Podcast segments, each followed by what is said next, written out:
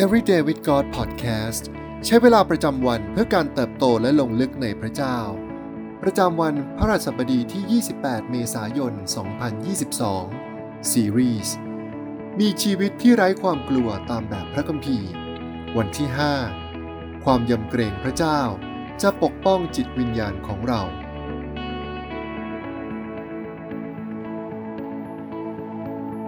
ในพระธรรมสองโครินธ์บทที่ 5 ข้อที่8ถึง11 ได้บอกไว้ว่า และเรามั่นใจและพอใจที่จะไปจากร่างกายนี้ และอาศัยอยู่กับองค์พระผู้เป็นเจ้ามากกว่า ฉะนั้นเราตั้งเป้าว่า จะอาศัยอยู่ในกายนี้ก็ดี หรือจะจากไปก็ดี เราก็จะเป็นคนที่พระเจ้าพอพระทยัยเพราะว่าเราทุกคนจำเป็นต้องปรากฏตัวต่อหน้าบัลลังก์ของพระคริสต์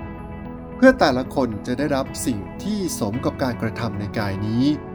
ไม่ว่าจะดีหรือชั่ว เพราะฉะนั้น ในเมื่อเรารู้จักเกรงกลัวองค์พระผู้เป็นเจ้าแล้ว เราจึงชักชวนคนทั้งหลาย เราเป็นอย่างไรก็ปรากฏชัดต่อพระเจ้า และข้าพเจ้าหวังว่าจะปรากฏชัดต่อมโนธรรมของท่านด้วย ในพระธรรมสองโครินธ์บทที่ 5 เปาโลบอกว่าท่านเกรงกลัวพระเจ้า แต่ความกลัวนี้มาจากการมั่นใจในความรอดของท่าน เปาโลก้าวไปข้างหน้าอย่างมั่นคง เพราะรู้ว่าอนาคตในนิรันดร์การของท่านปลอดภัยในพระเจ้า แต่ขณะเดียวกันก็ไม่ละเลยว่าการพิพากษาของพระเจ้านั้น คือความน่าเกรงกลัว และเป็นสิ่งที่เราต้องระลึกไว้เสมอ แทนที่จะมองว่าสองสิ่งนี้เป็นขั้วตรงข้ามกัน แต่เปาโลมองว่า ความมั่นใจในพระเจ้า และความกลัวพระเจ้านั้น เป็นสิ่งที่พึ่งพาอาศัยกัน ในพระธรรมลูกาบทที่ 12 ข้อที่4ถึง5พระเยซูเองก็ย้ำเตือนเหล่าสาวก ผู้ที่พระองค์ทรงเรียกว่ามิตรสหาย ให้ยำเกรงพระเจ้า และการพิพากษา ในบริบทของการเลี้ยงดู และจัดเตรียมเพื่อลูกๆของพระองค์ว่ามิตรสหายของเราเอ๋ย เราบอกพวกท่านว่า อย่ากลัวผู้ที่ฆ่าได้แต่กาย เสร็จแล้วไม่มีอะไรที่จะทำได้อีก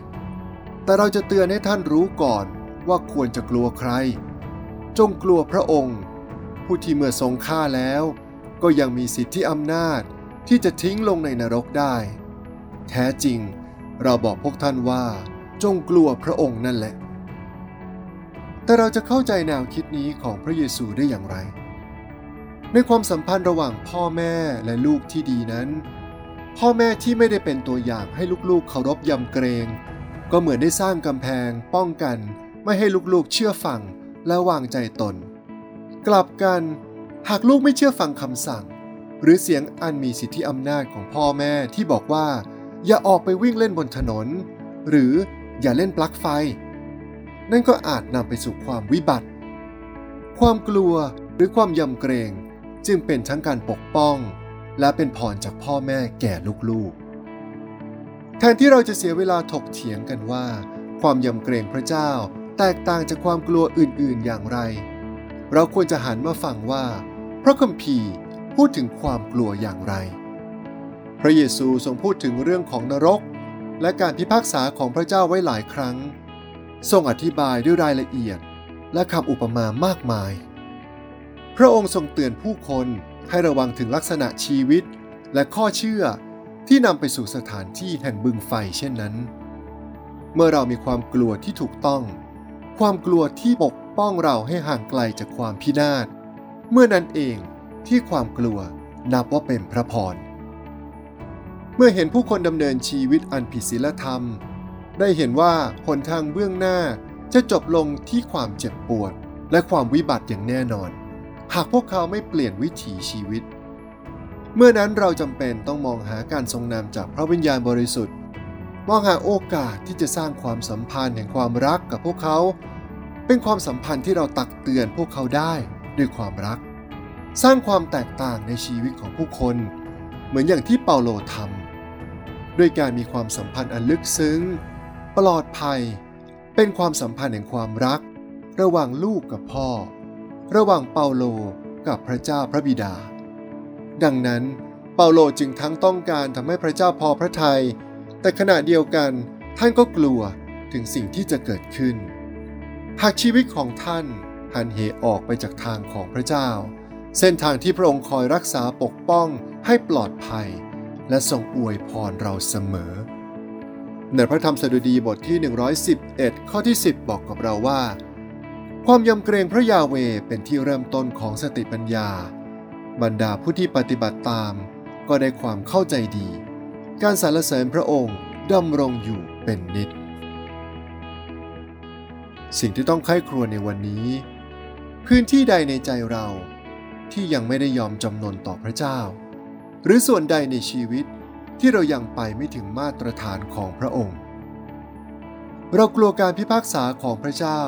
ในเรื่องเหล่านั้นหรือไม่ ให้ความกลัว และการขาดความกลัวนั้นนำเราไปสู่การเปลี่ยนแปลงด้านค่านิยมของเรา ให้เราอธิษฐานด้วยกันนะครับ